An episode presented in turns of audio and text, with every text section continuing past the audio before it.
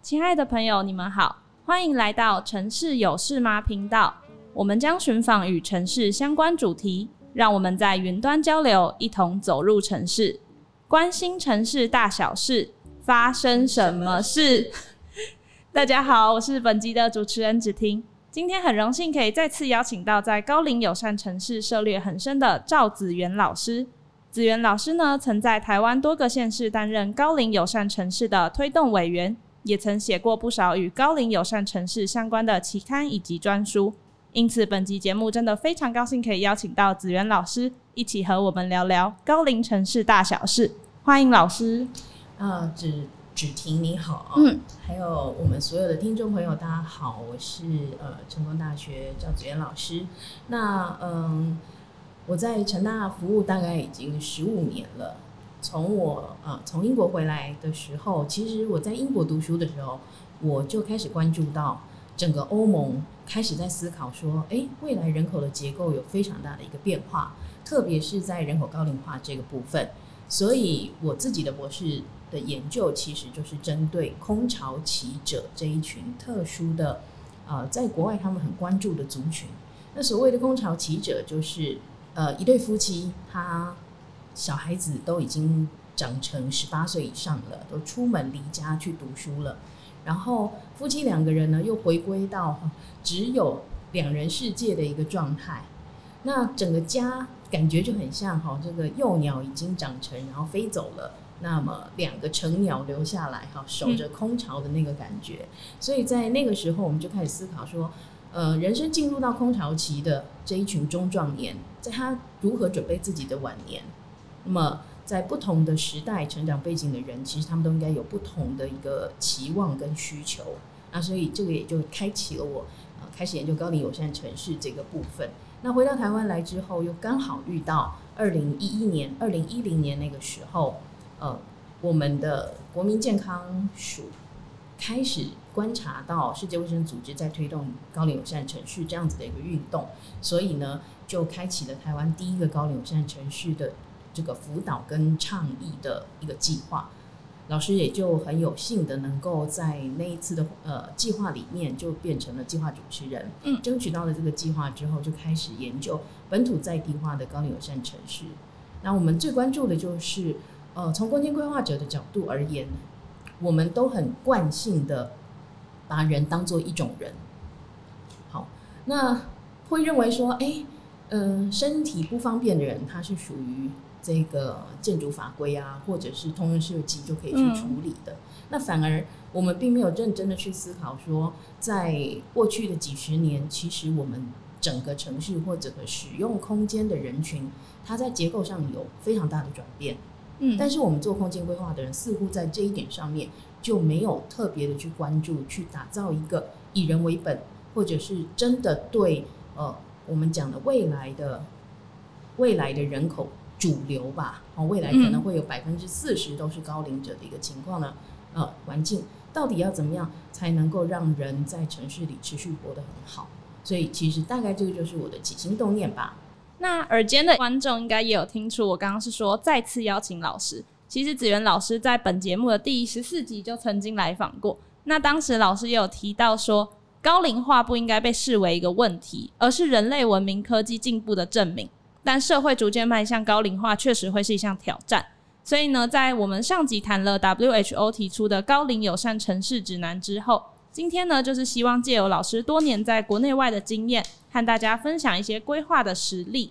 那在这个指南中的物质环境层面呢，其中有一点提到的是无障碍与安全的公共空间。那我想台湾大部分的人有时候的感受都会是没有很顺平的人行道啊，或是很多公共空间被占据等等。想请问子元老师，台湾在推动高龄友善城市的这几年，在无障碍与安全的公共空间上，是否有比较成功的案例可以和听众朋友们分享一下呢？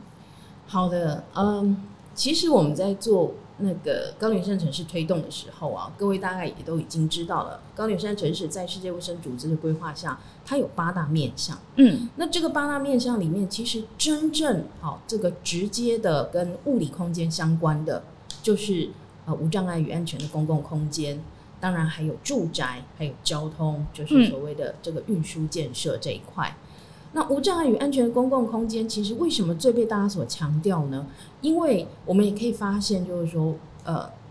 很多高龄者他年纪大了，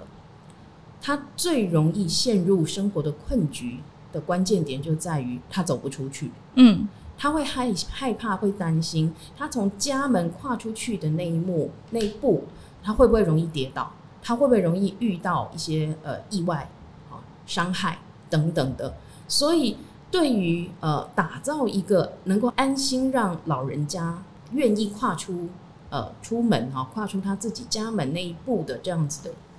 一个公共空间，其实是很有必要的。嗯，哦，很有必要的。那所以，嗯、呃，我们可以看到，就是说，台湾其实哈、啊，平常我们呼吁很久哈、啊，这个 walkability 这件事情对长者特别重要，因为长者最好的运动就是走路。嗯，那如果我们没有一个好的步行空间的话，其实是剥夺了很多老人家他能够维持基本身体活动量的一个机会。是。所以我们一直在呼吁啊，要打造一个好的 walkability。那往往空间规划者的一些答案都是：我们把公园做得很好啊。嗯嗯嗯。那可是把公园做得很好，好，第一个我们要检视的什么叫好？公园的一些软硬铺面啦，公园的一些高低顺平啦，好，甚至是一些坡度或者是一些采光，其实我们都发现有很多很多对高龄者来讲其实是不太方便的地方。嗯，那所以。当然，公园是第一个大家目光哈，这个会直接关注到的地方。可是我们也会看到说，好，从家到公园的这段路上，嗯，其实也是可以去做改变的。那国内到底有没有一些比较成功的案例呢？哈，其实呃，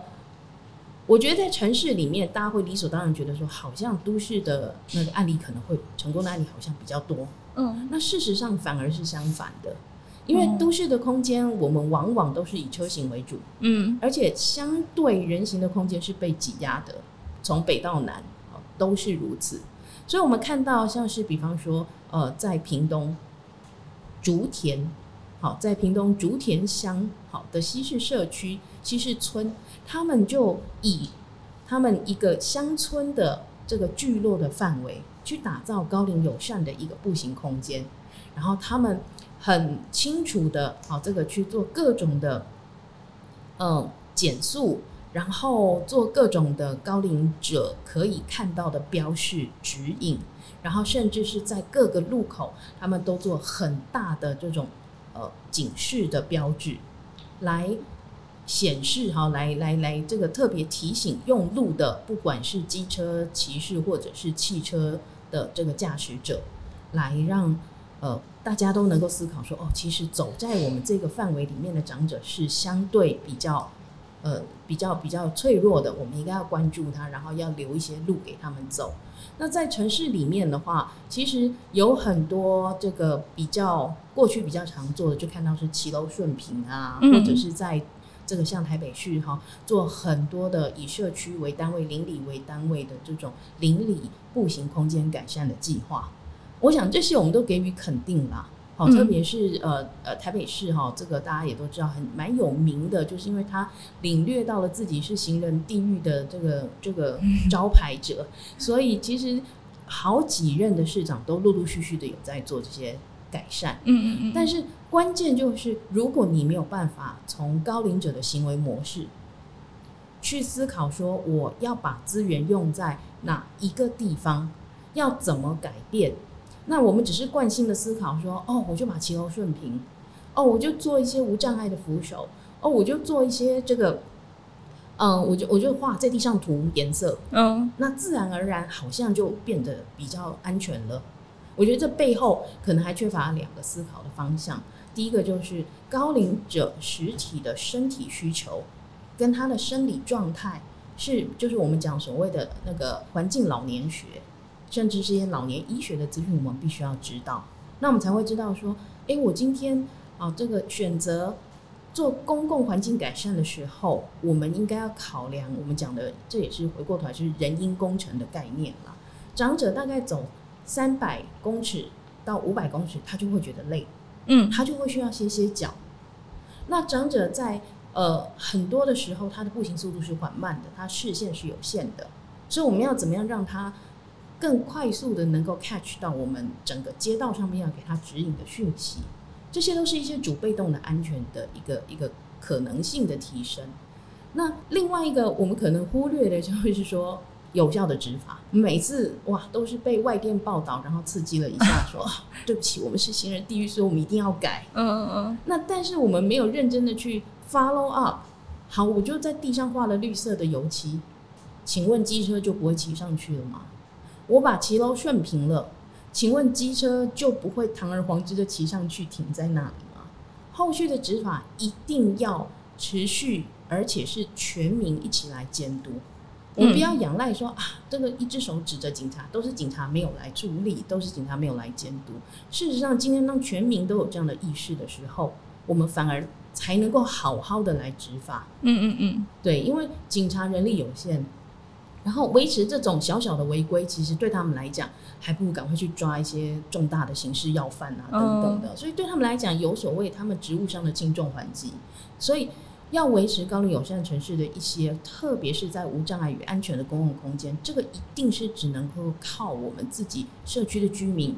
甚至是全民大家的一个共识的形成，它才能够有的。刚刚就是听到城市规划比较难这个部分，就是我们可能现在都还是围绕在公园做一些点的改善，但是点到点之间的一个连接跟一些行人道的顺平，可能是未来比较需要努力的方向。那我自己就是觉得，在执法这个部分啊，我们常常可能会自己无意识的就停到人行道上面停车，想说临时停一下应该没关系。但这个也是我们全民可以从一些小小地方大家一起共同改善，就不会形成有一个像破窗效应的感觉，就一台机车停上去，就大家都一直在违停。那像这样子的话，就很难去打造一个无障碍与安全的公共空间。其实我再补充一点点好了，嗯、我们刚刚呃这学期的一门课哈，健康城市与社区营造，我们刚带了三十个将近三十位同学研究生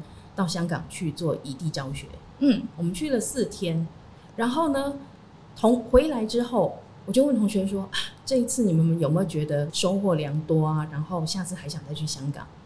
没有一个人想要再去，嗯，为什么？你知道为什么吗？因为第一个。他们说走到怕，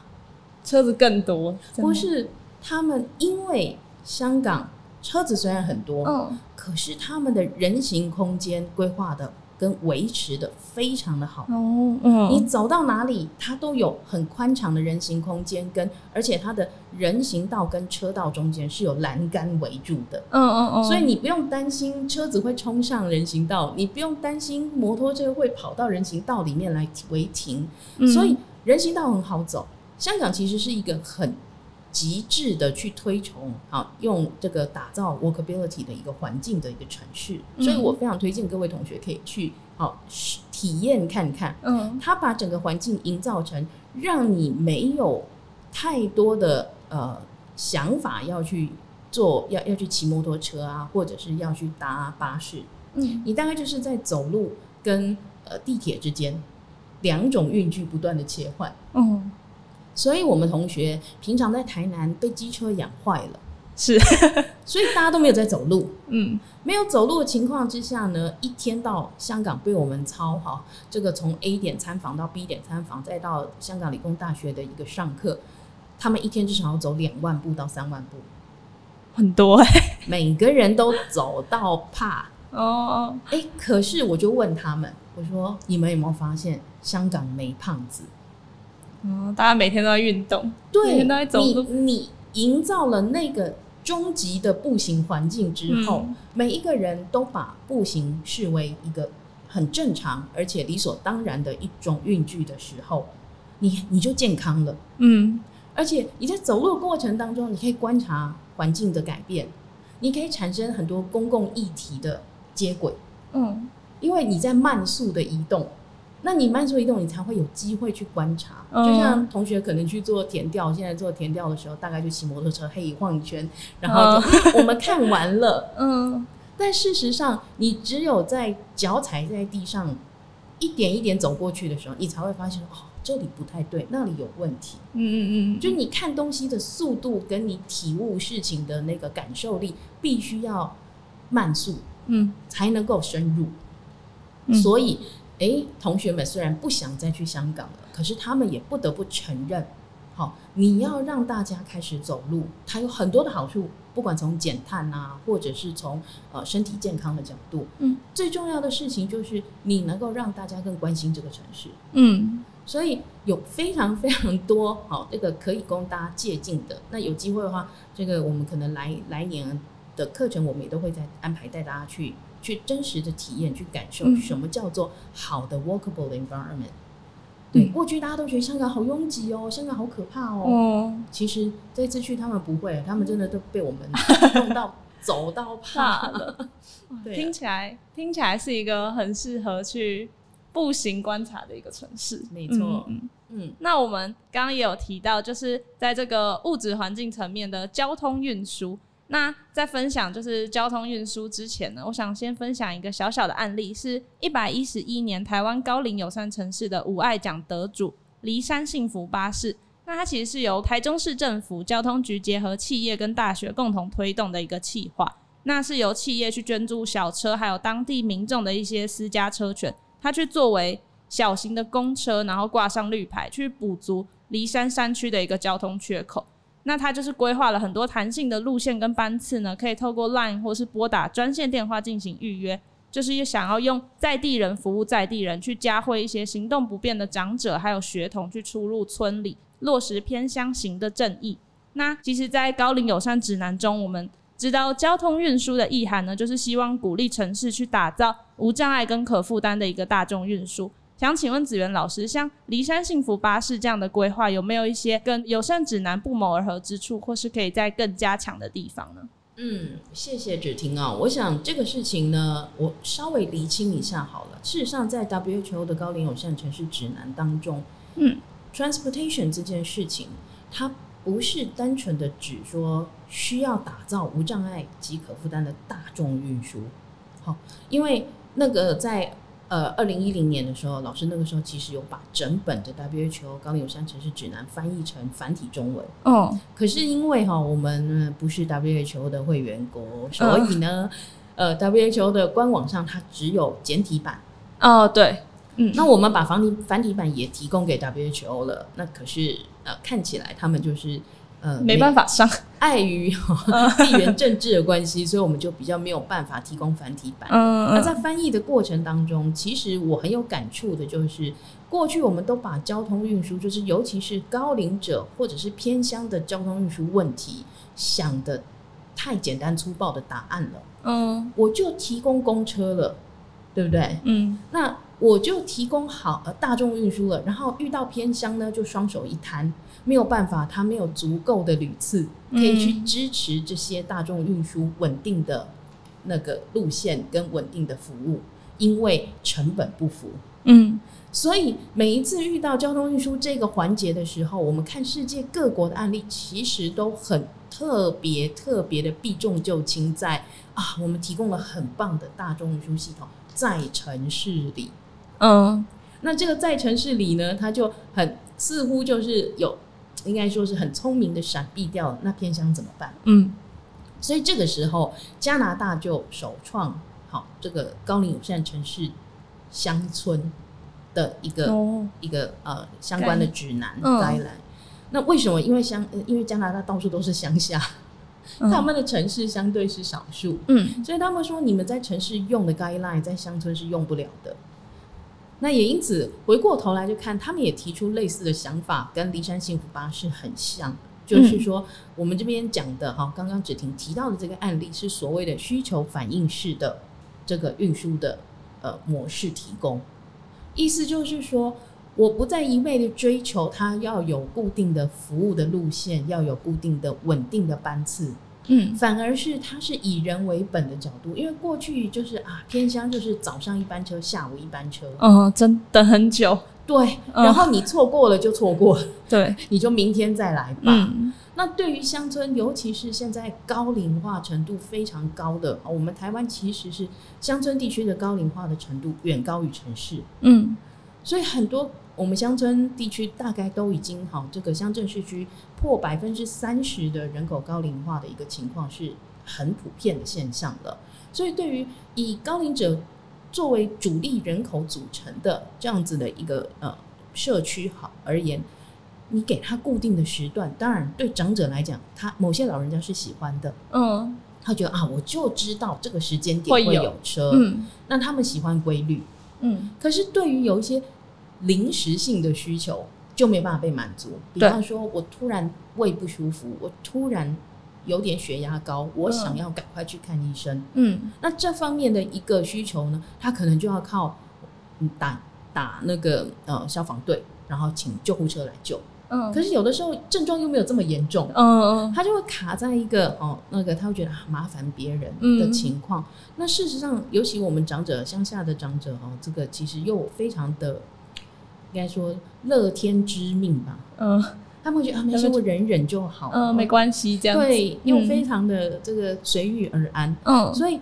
反而久而久之，他们也都不知道自己其实是有权利去要求更好的服务的，嗯，所以说，呃，慢慢的各县市政府好像我们从二零一零年开始倡议高龄友善城市，一直到现在十几年了。嗯，每年我们都有高龄友善城市的奖项评选，健康城市、高龄友善城市的奖项评选。这个奖项评选就是能够把好的 case 拿出来，给他鼓励，给他奖励。嗯，同时间呢，也是给我们其他的县市公部门一些 idea。嗯，哎，我看到别人做的很好，我这边我看看我是不是也可以做。嗯，对。事实上呢，骊山的这一个案例，它不是第一个做需求反应式。的服务的这个 case，嗯，它也不是第一个好呃得奖的类似的案例，嗯，那就是什么？哎，大家好，这个见贤思齐，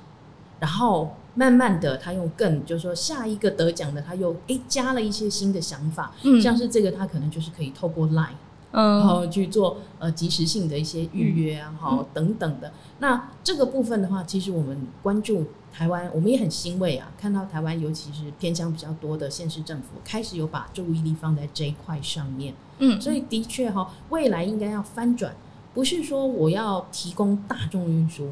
嗯，然后因为大众运输成本太高，而且缓不济急，同时间它的那个弹性又很低，嗯。啊，反过来我们应该是要思考说，像这种需求反应式的交通提供，它才是 local 在地的。这个尤其是乡村地区，他们非常需要的。嗯，那日后我们有没有可能？尤其是好，现在呃，国土计划里面有一个新的制度，叫做乡村地区整体规划。嗯，那从乡村地区整体规划，它就是以乡镇市区作为单元，嗯，去观察在地的实际土地发展跟各种人民生活的需求，然后去做适当的空间规划。嗯，特别是过去可能乡下地方因为没有都市计划，所以它就没有公共设施。没有公共设施的坏处就是有很多像是我们讲的需要的服务的一些选址的时候，它可能就没有在很适当的地方。嗯，所以未来呢，我们甚至可以去思考，在乡村地区整体规划的时候，怎么样把需求反应式的这种服务需求跟空间去做结合。嗯，然后让它能够在需求被提出的时候，能够就近，能够有适当的区位，然后我们提供适当的这个服务的衔接点，让它更有效率的被。提供服务，嗯，我想这个是我们空间规划的呃同学或者是专业都可以进一步去思考的。嗯嗯嗯，觉得在规划上可能可以更有弹性的去思考一些提供的服务或者是方式。没错，嗯，那我们就讨论到最后一个，在物质环境层面，就是除了刚刚提到公共空间、交通运输之外，住宅其实也是很重要的一个面向。那想请问子源老师在。台湾目前住宅面向有没有面临哪一些问题，或是可以对应的规划策略呢？嗯，其实住宅也是哈第三个很重要的物理环境的部分。嗯，如果我们看世界他们在倡议这个部分的时候，其实呃有几个议题是我们台湾过去比较没有在意的，一个就是高龄者他有没有老后选择自己住的那个权利。他想要怎么住？他想要住在哪里，他想要跟谁住。嗯，好，这种拥有选择权的一个强调，其实是在台湾比较缺乏的。嗯，很多老人家，尤其我们台湾住宅自给率几乎超过八成，所以很多老人家都是家有恒产。可是我们都忘记了，就是住宅本身，它是可能是在他年轻的时候置的产。那等到他老了，他现在住的呃物业虽然是他自己的，好，他没有一些住的成本上面的花费，嗯，可是却有这个呃公寓也好，或者是透天也好，不再适合他居住。哦，对，嗯，因为他移动困难，嗯嗯嗯，或者是他没有那个体力打扫，对。对，所以我在我其实那个二零零五年、二零零四零五年在做我的博论的时候，我就发现一个很有趣的现象，就是其实，在英国的空巢期者，我那时候是研究的对象是针对英国的空巢期者，嗯，他们就已经在说了啊，我当初买这个房子是为了小孩，所以我要大房子，我要有院子，让他们可以活动，嗯，然后我要靠近学区，好的学区在大在在外国是非常重要的，嗯。但是小孩现在都离家了，啊，嗯，只剩他也不需要这么大的房子。对啊，我就夫妻两个人，我们每天这个从楼上叫到楼下，然后还找不到彼此，嗯，然后同时间打扫也很累，嗯，而且更重要的事情，他不太需要迁就学区了，是。他希望为自己而活的时候，他们就有一个换屋潮，嗯，那个换屋的概念就是第一个 downsize，嗯，哦，他就觉得嗯空老后我们两个。夫夫妻两人，甚至最后只剩下一个人的时候，干嘛需要那么大的空间？是，然后同时间呢，他要搬到离各种服务设施比较近的地方，嗯，所以他就会有一个换屋的一个一个过程。那可是，在台湾好像我们看老人们哈，我们台湾的高龄者在这一块上面选择换屋的呃趋势其实不高，嗯，大部分老人家就像我讲的，大我们台湾的老人家其实都非常的。呃，随遇而安，他就会 settle with 说，好吧，就这样吧。我在这里活了这么久。但，另外一个角度就是，其实老人家越年纪大，他就越容易有不安全感。嗯，他会觉得我要在我熟悉的环境，嗯，我要在我有社会网络的社区里面，嗯，我不想搬。嗯，所以这个就是国内外的两个好这个对比，大家可以想一下。但是关键是什么？关键是老人家有没有意识到，他其实是有权利，其实是他是应该可以选择选择的。嗯，对啊，我觉得这个是我们在住这方面比较忽略的部分。嗯，其他的部分，我觉得其实我们台湾都在住宅的部分都做得蛮好的，尤其是像一些。容易跌倒的地方啊，好，我们政府也有编列预算，嗯，给老人家可以去申请，哦，做一些防滑的设施啊，嗯，或者是做浴室的改造啊，因为老人家在家里最容易怕的就是在浴室里跌倒。哦，真的，就我妈妈家的浴室还是那种浴缸，然后他们现在都还要爬进去爬出来，然后我阿妈一直很想要把它改成就是拉门的，就是简单跨进去。然后我阿公就一直觉得啊，不用改了，我们就跨进去就好了，再垫一个垫子，然后再踩一阶。然后我们每个人都觉得超危险，但是始终说服不了他们。对，这、嗯、个就是有一些老人家他会怕花钱，对，他会觉得说不用改，我这样也很好。嗯，我也可以，还是可以用这样。对，然后往往就是这个一念之间，其实这个真的很危险。是，哦，但是他哎，不然就是把阿公。那个带出带出国出去玩一下，然后家里面改造完，他回来他就接受了。嗯嗯嗯，就就我们过去的经验，就是很多老人家很坚决不要的时候，哈，你就好好好，然后但是你就让他转移一下他的那个默默改掉，对对对，你就默默的改，其实是为了他们好。嗯、好，所以呃，先市政府其实有编列预算。好，特别是补助那个呃，有一些经济上面比较困难的老人家，所以那我们其实检视各个县市政府的这些预算政策的时候，我们有发现哦，这样子这样的一笔预算不是很多人来申请，嗯，因为大部分人都不知道，不知道，嗯，所以我就每一次都跟这些这个呃公部门讲，我说你们一片好心，嗯，你们也察觉到了有需求，你们编列预算，嗯，可是没有人知道，嗯，广告打太少。太太少人，没错，所以呢，他可能一年预算编列完，大概只有三分之一的预算才有才被这个使用哈。所以我这边也是在呼吁大家，就是如果家里面这个你们应该家里面都有长辈需要环境的改造的时候，其实政府有一些资源已经编列下来了。嗯嗯嗯。那居家的安全是关键，然后再来就是他有没有选择权。嗯，那以及现在有很多的这个独居老人家，其实是我们最需要去关切的。嗯，那独居老人当然他有一些这个呃里长啊，或我们已经有一些社会安全网的一个一个处理了。那但是我们比较在意的就是说，独居老人他在呃身体跟心理上面的那个孤独感。那这个孤独感往往他就必须要再透过呃一些其他居住形态的改变啦，比方说跟呃，现在很多的城市开始推轻盈共居。哦，对对。那一方面，老人家有一些分租房子的收入，嗯、然后一方面也有年轻人在他附近晃来晃去，呃，陪他们聊天啊。对对对对。嗯、那经营共居呢，对年轻人来讲，可能刚出社会，我可以减少我的那个租金负租金负担，嗯、然后同时间呢，哎，我可以好这个也稍微有点同理心啦，培养同理心说，说、哦、很多时候大家生活习惯不一样，很多时候呢。呃，年轻人看老人是真的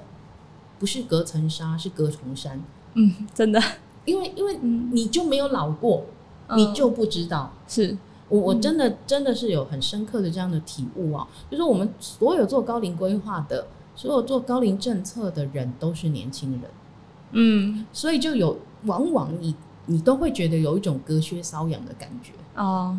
然后真正政府里面呢，呃，一些。更上阶层的层峰，他们虽然都已经六十几岁、七十岁了，嗯，可是他们是站在金字塔顶端的那群老人家，嗯，他们其实也不知道绝大多数老人家的辛苦，嗯，是。对，嗯、所以没缺乏同理心。其实我觉得总体性而言啦，就是我们在推动一些呃物理环境改善的时候，这些策略我们都要很很注意的，就是说，不管是步行环境、交通。好，或者是这个无障碍的公共空间，甚至到住宅，嗯，这个都是大规模的预算投下去才会看到效果的。是，那你在投投这些预算经费下去之前，你必须要先很清楚的知道同理心，你要有同理心，你要知道他们的需求在哪里，你才能够做有效的一个回应。嗯，所以回过头来，哈，那我也是趁这个机会跟大家呼吁一下，像是有一些我们的这个都市空间政策。我们觉得好像跟高龄者没什么关系，比方说像都市更新，嗯，那都市更新你说很好啊，它改善公共这个都市的空间环境啊，提升生活品质啊，然后再把一些很棒的公共空间整理出来，不是很好吗？对，我也觉得蛮好的。可是这个就是从年轻人的角度在想这整件事情。嗯，那不管是台湾或者是英国或者是欧洲，其实已经有学者开始提出都市更新的操作，尤其是大规模的。重建的这种都市更新，嗯，它会引发高龄者的忧郁，会引发高龄者的 isolation，他觉得他被孤立了，嗯，因为你你是把他赖以为生的那个社会安全的网络全部铲掉，全部打掉重来，嗯，他的邻居不见了，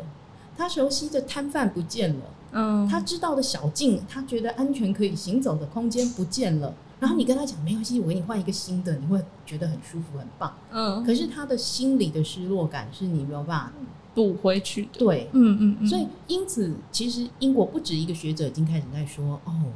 你的 urban regeneration 的 policy 必须要很认真的去回应说，现在的使用者不是年轻人为主。嗯，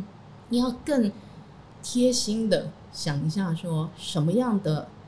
都市更新的策略是对。老人家的冲击比较小的，嗯嗯嗯，那你能够同时提升他的安全，又能够让他产生那个呃不要太大的冲击，我觉得这个是我们过去就像我讲的，我们没有太仔细的去想这件事，嗯，对，所以这也是可以提供给大家参考，就是说，其实呃我们以为很好的策略，我们以为很正确的事情，就容易陷入专业者的一种骄傲娇，嗯，就会觉得嗯。我们这样做就好了。嗯嗯嗯，啊，给你弄环境好好的，你还不满意吗？嗯、但事实上，其实真的将心比心的话，就是以人为本，以人为出发点的话，高龄者的需求是我们第一个要去思考。而且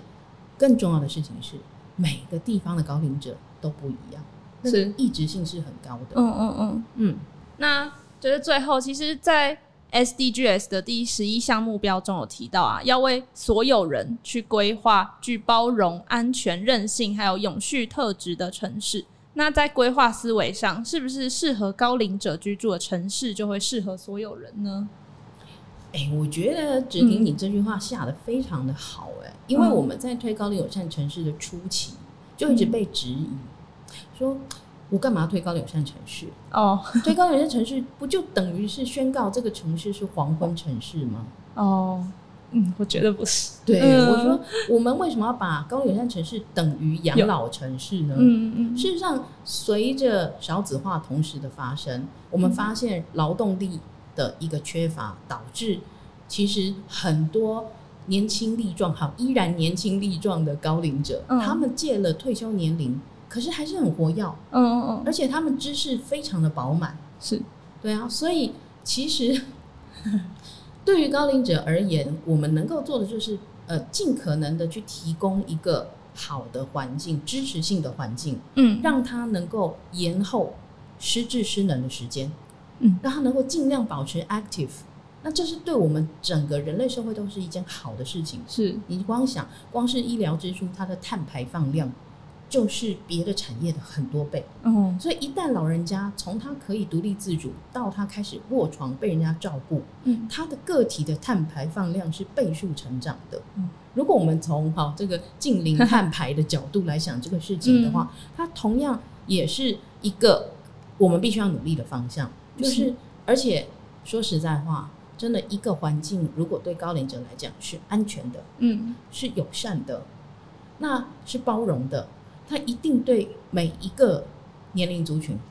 都是安全的、友善的、包容的。是是是，对啊。所以我觉得你这个你这个结论下的非常的好，就是说，一个适合高龄者居住的城市，嗯，当然它就适合所有人。嗯，那我们之所以强调高龄者要被特别的关注，其实就是因为过去他被过分的忽略。嗯，我们都不了解高龄者需要什么。对，直到我们老了。对，那直到我们老了，我们又没有力去改变任何事情了。嗯，所以它就形成了一个恶性循环。嗯嗯，所以我觉得就是，虽然我们现在都还算是年轻人、青年，但是呢，我们需要更具备有同理心，去考虑到一些高龄者的身心理需求。那其实这样子的规划呢，最后有一天也是会回到我们身上，就是我们有一天也都会变老，我们也都持续在慢慢变老。没错，所以你太聪明了。我每次都跟人家说服说，你现在做高龄友善城市不是为了你，不是为了别人，是为了你自己，是为了你自己。嗯嗯嗯，没错。那今天呢，非常谢谢子媛老师呢，可以来到我们节目受访，然后希望各位听众朋友呢，对高龄友善城市的议题呢，有更深入的了解。谢谢子媛老师，谢谢芷婷的邀请，谢谢大家。亲爱的朋友，如果你们喜欢我们今天分享的内容，也对城市有关的话题感兴趣，欢迎订阅我们。你可以在 Podcast、YouTube、Instagram 搜寻“城市有事吗”或是 Facebook 都媒工作室。若有任何对于主题的想法与建议，欢迎留言给我们。你们的回应是支持我们继续做好节目的动力。城市有事吗？关心城市大小事，发生什么事？我们下回见，拜拜，拜拜。Thank you.